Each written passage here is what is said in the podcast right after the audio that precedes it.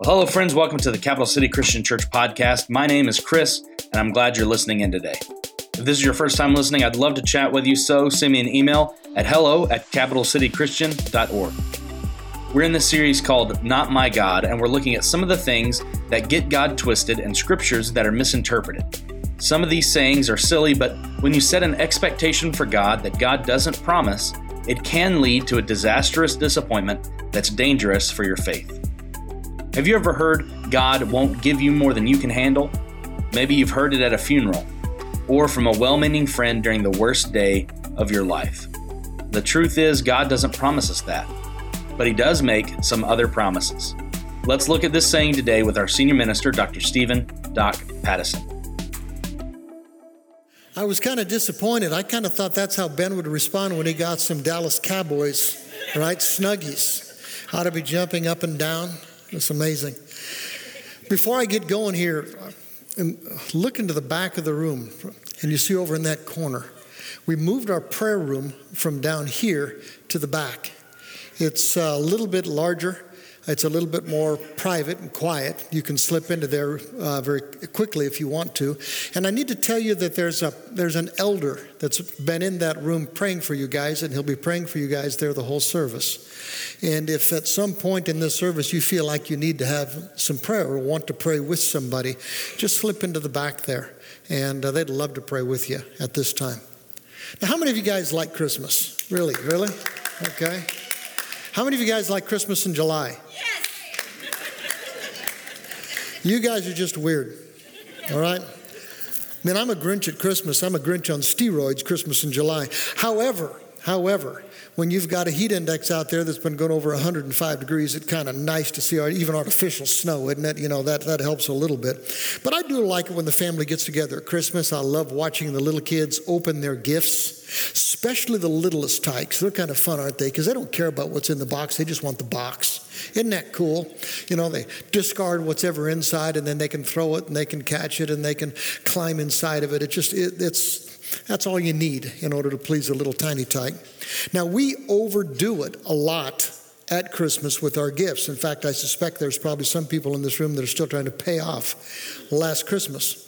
On the other hand, the idea of giving gifts in order to celebrate the birth of Christ is kind of cool. I mean, we worship a gift giving God, right? We are children of a gift giving God. And to celebrate his birth by giving gifts is kind of an image of God thing in my mind. But did you know that the Christmas story is not really the first time God gave us a gift? It's really not the first Christmas, so to speak. You have to go all the way back to our creation story.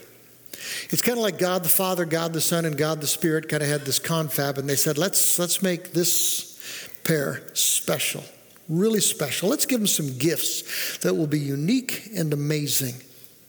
We'll give them these capacities. That's what I'm going to call them. Give them these capacities. We'll give these human beings this capacity for relationships. They'll have friendships, they'll have family that'll go beyond what other creatures can have, and they're going to need them when life gets hard. And beyond that, we'll give these creatures, of all of the creatures on earth, this unique gift of being able to do life with us. Can you imagine how amazing it is that you have been given the gift of being able to do life with God? That's one of the things that separates you from all of the creatures of this earth. And because you can do life with God, you can draw from His strength, you can draw from His, from his presence, and you're going to need it because life's going to get hard. We're going to keep coming back to that one. And how about this one? God says, why don't we give these creatures the capacity to enjoy beauty? Can you imagine what an amazing gift it is to be able to enjoy beauty? Of all the creatures of the earth, you can step outside in the morning and you can look up and see a sunrise, and it can just make you drop your jaw. You can see a, a night sky and it just dazzles you. You can look at a, a beauty, I mean, the beauty of a flower, and just be dazzled by it. Incredible. And you're going to need that ability to see beauty when life gets hard. And how about the gift of hope?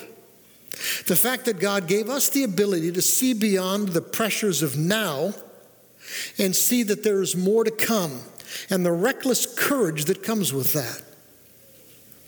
And then God said, let's give them the capacity for joy. What other creature can really understand joy that comes from this deep, deep sense that there is a God and that He's in control and that He loves you? You matter to Him and He's got you no matter what.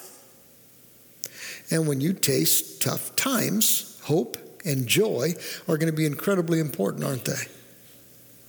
But maybe the most amazing of the gifts that God gave to us when we were created was the gift of choice, the gift of freedom. Of all the creatures of the earth, perhaps that's what makes us the most image of God like. You can choose for God or against God. That's amazing. He lets you be a moral creature. You can choose right or wrong. He allows you to make that choice. And it's the biggest reason that life gets hard, right? See, God made us different than the rest of the animals. And when we choose against God, messes are inevitable. Life is inevitably harder. We have this capacity for so much good and so much evil. Like so many gifts, God's gifts are two edged. Think about two edged gifts. My granddaughter Morgan is turning 16 next month, which means she's all excited about being able to drive. The rest of us aren't so excited. She's actually in negotiations with her parents right now about a car, right? A car is a two edged gift. I mean, I want her to have an old one, a really old one. And Morgan wants a white one. That's really important, apparently. And her dad wants her to have a safe one, right? That's kind of what's in negotiation. But that car is going to give her great freedom and it's going to give her a capacity for so much bad, isn't it? Driving a car is a two edged gift. God's gift of choice is kind of like that. How about Stephen, my grandson? My, my grandson, uh, not too long ago, got a shotgun as a gift. What a two edged gift. Such pride, such joy, and he's really, really good at it, surprisingly. And it's dangerous, which is why his dad and his grandpa have been working hard to make sure that he knows how to handle it safely, wisely. It's kind of like God's gift of choice freedom, capacity for good, and a ca- capacity for such great danger and evil. How do you use it? God lets you choose. That's His gift. How do you use it? Well, we don't always use God's gift well, which is why God set up the second Christmas story, the Jesus Christmas. You see, God gave us an amazing world, didn't He? And He gave us all of these amazing gifts, and we broke it. We broke it. So, God the Father sent Jesus the Son to mend what we broke because God's gifts are so two edged.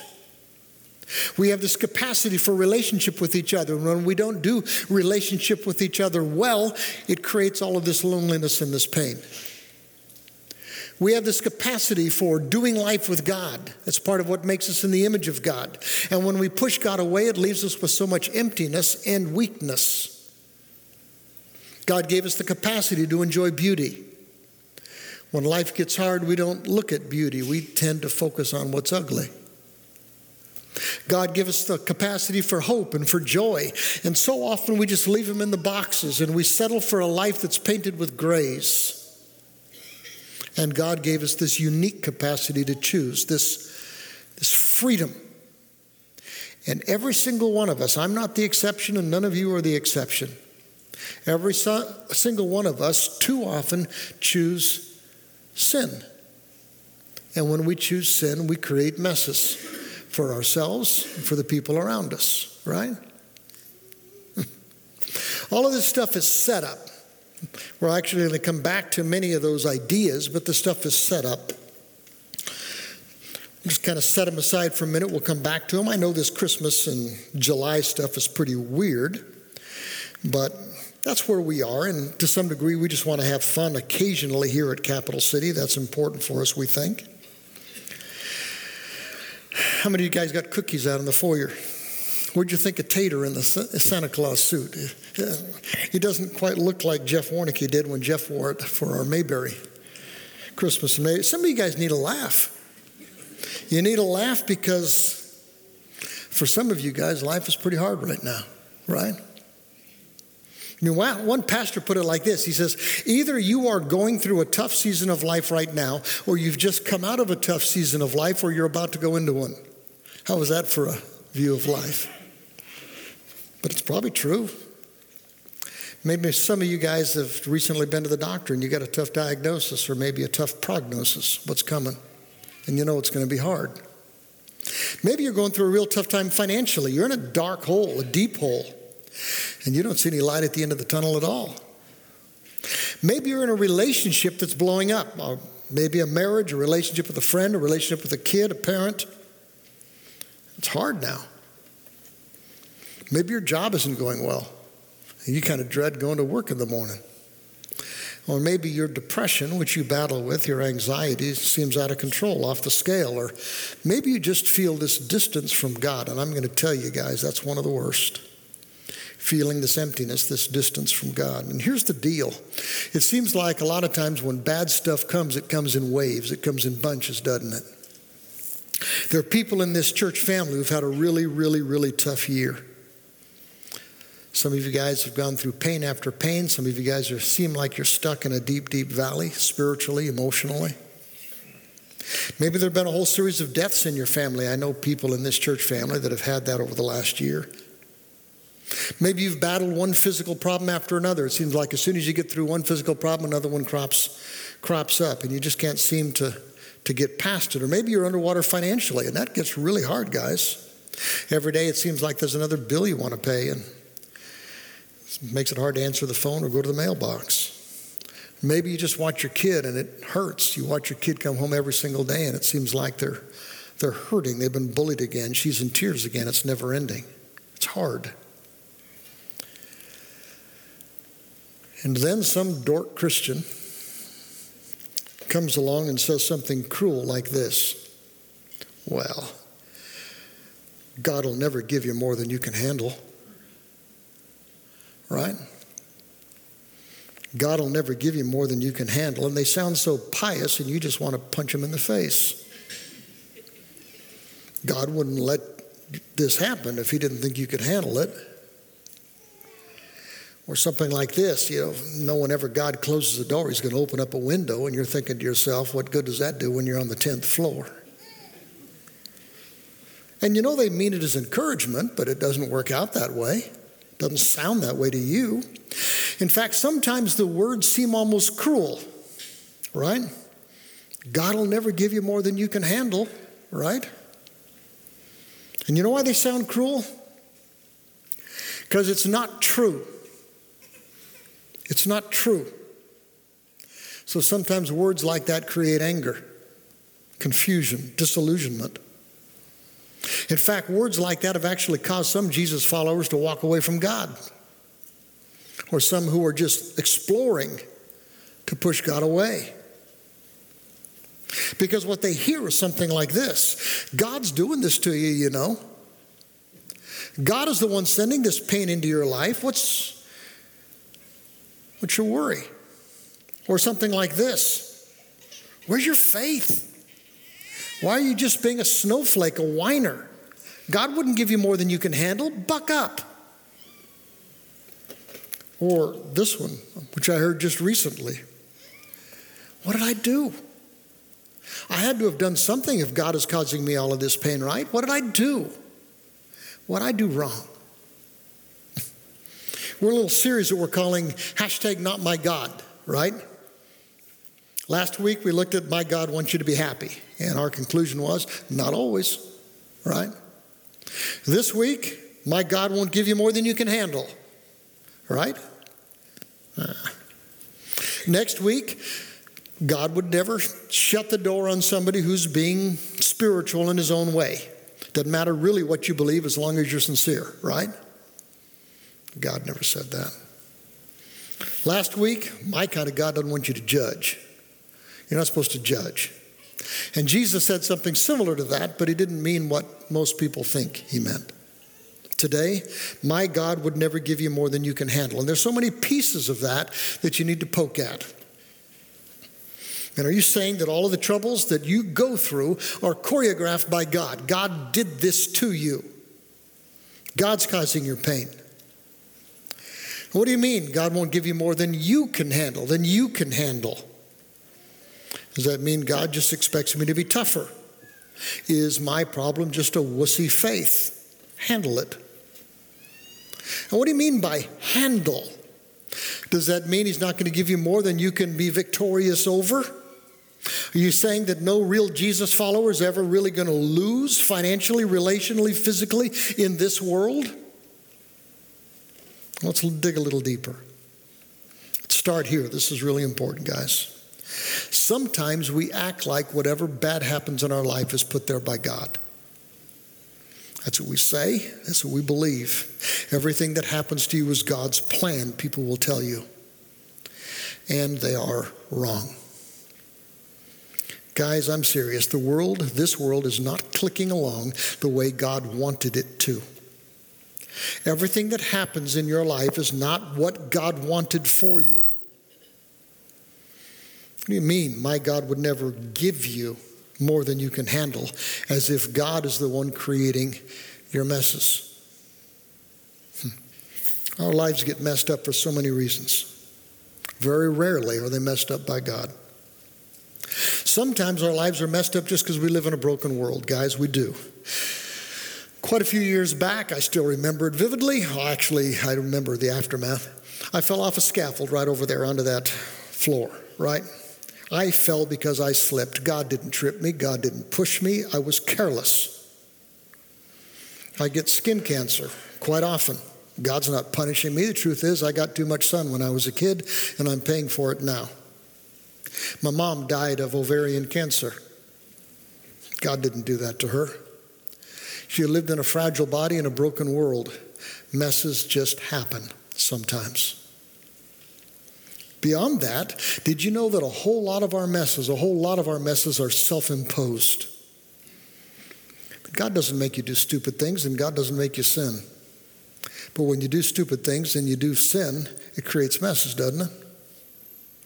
We choose to drink too much and then we get mad at God when we're diagnosed with liver disease or pancreatitis or gastrointestinal issues or heart disease or when our family starts getting dysfunctional or when our job is threatened. God didn't do that to you. You choose to smoke too much, get mad at God when you're diagnosed with bronchitis or cancer. God didn't cause that. We choose to neglect our families and wonder why God doesn't fix the problems with our spouse or with our kids. God's not the one giving you more than you can handle. We choose to buy what we can't afford, just charge it. And then we struggle with God when our finances become a mess. That wasn't God's will for your life. You chose to marry him, you chose to marry her. Why blame God? You took that job, you quit that job. You chose to hang out with him. You chose her as your friend. You chose to self medicate. Bottom line, we choose stupid sometimes, we choose sin sometimes, and use the amazing gift of God of freedom of choice badly. And then we blame God for the pain that follows. Really? He didn't choreograph that. So sometimes our lives are messed up because we just live in a broken world. Sometimes our lives are messed up, our problems come because we make bad choices. Sometimes we have messes because people around us are sinners and they make bad or stupid choices. You ever lost a job because someone around you messed up? God didn't do that to you, some guy did. Maybe your marriage is in trouble because your spouse is misbehaving. God isn't choreographing your pain. Your pain is being caused by the bad choices of a sinner that you're doing life with. Maybe you're at the funeral of a friend who was hit by a drunk driver. God didn't do that, sinner did that. And yet, at the funeral, we hear them say, God will never give you more than you can handle, as if God is causing the mess. Listen, guys, God never, ever, ever, ever choreographs evil. God never causes evil. The idea that God put evil in your life is blasphemy. Here's what James, the brother of Jesus, says about that. He says, Remember, when you're being tempted, when you're being tempted, don't say, God is tempting me. God is never tempted to do wrong, and God never tempts anyone else. God can use the hard things in your life to do some amazing things in you and through you, but He doesn't cause the evil in your life. He's just not smaller than it. He didn't do that to you. He's not giving you what He thinks you can handle. Don't blame it on Him. But maybe some of you guys are pushing back and you're thinking, well, maybe God didn't put that in my life, but He could have protected me, couldn't He? He could have. He could have put that hedge around me so I didn't feel so much pain. Isn't that what we would expect from a perfectly good and an infinitely powerful God? Doesn't it make sense that a God who's supposed to love you that much wouldn't allow you to suffer that much, right? Doesn't God promise that hedge of protection if we pray for it? Have you ever prayed for that hedge of protection around you or your children or your friends? I have. But when we treat it like it's a promise or a guarantee, it gets very confusing, doesn't it? You pray for God's help, you pray for God's healing, you pray for God's protection. And you know we don't always get what we pray for the way we pray it. So we pray harder. We try to muster up more faith in our prayers, whatever that means. We try to get others to pray with us, thinking maybe the prayers of many will be way more powerful than the prayers of just one or two. Well, we started assessing ourselves and say, maybe there's something in me, maybe some sin in me that's blocking the power of my prayer. So I'm going to confess every sin I can think of to make sure God protects me. When our prayers aren't answered, it gets confusing. Some people think God has let them down. Some people think God is dissing them or mad at them. And so, oftentimes, oftentimes, here's what happens in the middle of a mess people start leaning away from God rather than leaning in towards Him. That's what happens. So often, we start leaning away from God rather than leaning in. After all, what good is God? We say very quietly. If He won't protect me, if He won't protect my kids. Because my kind of God would never give His kids more than they can handle, and this is more than I can handle. What's wrong with Him? So, where did we get that idea? Where'd that idea come from? Did God really promise never to give you more than you could handle? The short answer is this no, He didn't. Never said that, never promised that. Here's where that myth comes from. It comes from a misunderstanding of a verse in the book of 1 Corinthians chapter 10, verse 13. What Paul says is similar, but it's not the same thing. Here's what Paul says He says, The temptations in your life, the temptations are not different from what others experience, and God is faithful, and He will not allow to temptation, the temptation to be more than you can stand. That's where we get it. When you're tempted, He's going to show you a way out so that you can endure. He's talking about temptation. He's talking about the temptation to sin. He's not talking about all the troubles in your life. He doesn't say God's not going to give you more than you can handle. He says you're never going to face a temptation to sin that if you lean on God, He's not going to help you get through. In fact, it doesn't take much digging in the Bible to find a whole bunch of holy guys who faced way more than they could handle. King David. King David's called a man after God's own heart. Psalm 38, David says, I am drowning. I'm drowning in the flood of my sins. They are a burden way more than I can handle. Then he says, I'm exhausted and completely crushed. My groans come from an anguished heart. Have you ever felt that way? Well, giants of the Bible did too. And yet, instead of leaning away from God, David leaned in. Here's the Apostle Paul. Paul was, I think, the greatest of the earliest Christian teachers. Paul is writing to one of his churches when he says something that I think we need to hear. He says, We think you ought to know, brothers and sisters, and I think that includes us. We think you ought to know about the trouble that we ex- went through in the province of Asia. We were crushed and overwhelmed, right? Beyond our ability to endure. Paul says, We thought we would never live through it, expected to die. Holy cow. What do you think Paul would have felt like if some well meaning Jesus follower came up to him at that moment and says, Don't you understand, Paul? God's never going to give you more than you can handle. right. Paul says, as a result, we stop relying on ourselves. We learn to rely on God, who has the, even the ability to raise the dead. Now, that's power. Way more than we can handle. Not bigger than our God. And how about Jesus himself? Son of God, our Savior and our Lord. Here's how Jesus put it.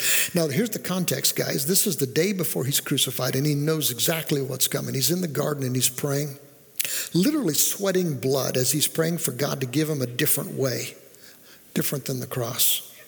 Mark says Jesus became deeply troubled and distressed beyond what you've ever felt. Here's what Jesus, the Son of God, says to his Father My soul is crushed with grief to the point of death. That's Jesus. Can you imagine Peter, James, or John coming to Jesus at that moment and said, It's okay, Jesus. You know that God the Father will never give you more than you can handle. But Jesus just keeps leaning in. Fact is, guys, sometimes God allows us to face way more than we can handle. Maybe you've already been there, felt that. Maybe you haven't yet, but you will. So, what do you do next? That's the key. That's the key, isn't it? Do you lean away or do you lean in? You're going to be prone to lean away. You're going to be tempted to lean away. Do you lean away or do you lean in? David leaned in. Paul leaned in. Jesus leaned in. You can too. A guy named Jonah. Ever heard of Jonah? Big fish story in the Old Testament. Jonah says, In my distress, in my distress, I lean in. I call to the Lord and he answers me. From the deep, from the realm of the dead, I call to God for help. And I know that you always listen to my cry. He's always going to listen. He's not always going to fix your problems the way that you want him to, but he's there. And just that is huge. In fact, Jonah says, When my life is ebbing away, instead of leaning away, he says, I remember you, Lord, and my prayers rise to you, Lord. He keeps leaning in. It's a promise in the book of Hebrews. God says, I will never fail you. I will never abandon you, no matter what happens to you. So we can say with confidence, God is my helper, and I will have no fear. No fear. Because what can mere people do to me? When you're overwhelmed, no matter what the cause, no matter what the outcome, lean in. Lean in. You see, sometimes we're when times are hard, we actually start wondering about God. I mean, life isn't going well. Why is God doing this to me? Or at the least, why is God letting this happen to me? And if God's really there, and if God is really good, and if God is really powerful, why won't He do something about it? I keep praying and praying, and it's getting worse. I, I'm not even sure I want to pray anymore. I'm not sure I'm comfortable in God's presence. So we start leaning away. Guys, don't. Don't. Lean in. And if you keep leaning in, you will experience not always the outcome that you pray for, but you'll experience the presence of God. And that's huge. See, God gives us so many amazing gifts that you can draw on when life gets tough. I mean, God didn't make you to go it alone. So, what does He do? He puts us in families and He puts us in friendships and He puts us in church families. You were made to need each other, to draw strength from each other, and to give strength to each other. And that is a huge gift from our God. Huge gift. I'm glad you're here. More than that, you were created by God to need God. He put a hole in your heart for Him. And then He gives us Himself. And if you'll go to Him to do life with Him, you'll find He's always there with you. None of us is smart enough, strong enough, good enough to make it through this thing alone, but you don't have to. You don't have to be alone. Maybe instead of twisting 1 Corinthians 10 that God will never allow you to face more temptation than you can endure, maybe we ought to hang on to a verse in 2 Corinthians 12. Same teacher, the Apostle Paul, he's struggling with more than he can handle, and here's what he keeps praying. Now, he's praying passionately over and over and over again for God to remove some kind of what he calls a thorn in his flesh. Repeatedly, God, take this thorn away from me. I can't handle it. You got to help me, God. And here's how God answers him. This is how God answers me sometimes. This is how God answers you sometimes. God says to Paul, My grace is enough. My grace is sufficient. In fact, my power is made perfect in your weakness. My grace is enough. And it is. And I'll bet you've prayed prayers like Paul's God, I need some help. My kid needs some help. I need to see some light at the end of the tunnel. This is more than I can handle. And I'll bet some of you guys have prayed those prayers for days, for weeks, for months, for years, some of you guys for decades. And listen, guys, if anybody deserved to have his prayers answered the way he wanted them to be answered, it was the Apostle Paul. What Paul did to serve our God is mind blowing. And here's what God tells Paul God tells me, God tells you, my grace, my grace is enough. My grace is sufficient. It's all you really need. Because my power is most evident in your weakness. And Paul got it, and it worked. It gave him this incredible strength to face down whatever was coming, no matter how it worked out, and he ended up losing his head. Paul says, Now I'm glad to boast about my weaknesses so that the power of God can work through me. He says, That's why I take pleasure in my weaknesses. He says, I don't care about them. I don't care about the insults, the hardships, the persecutions, the troubles that I suffer for Christ, because when I'm weak, I'm strong. You know why? Because God's grace is enough. It's enough. And when we get that, when we actually live that out, you start to feel a supernatural strength that'll blow their minds and will blow yours. Have you ever seen that kind of strength? I have. I saw one of our guys here at Cap City. He had gone through 25 surgeries. His legs were gone. Wasn't much he could do anymore physically, so all he did was to pray for every single person in this church family by name every single day.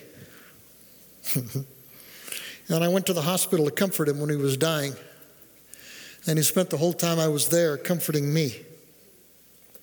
How would you like strength like that? God's grace was sufficient for Ray. I watched the family of a really good friend at a funeral. He, he had died way too young. He was one of the sweetest, most God honoring men that I've ever known. His wife was there. He had about 35 kids. They were all lined up, right? In the reception line there at the funeral, the visitation. And every one of them was stunning. Every one of them was displaying a peace and a strength that blew my mind, comforting every person who came by. God's grace was enough, and the Bondurants knew it. All of them. When I was a prophet at the college, I used to watch these youngsters who had sensed God's call, and I watched them give up, which is kind of a funny way to put it, give up the pursuit of prosperity for the honor of serving God in some very tough places.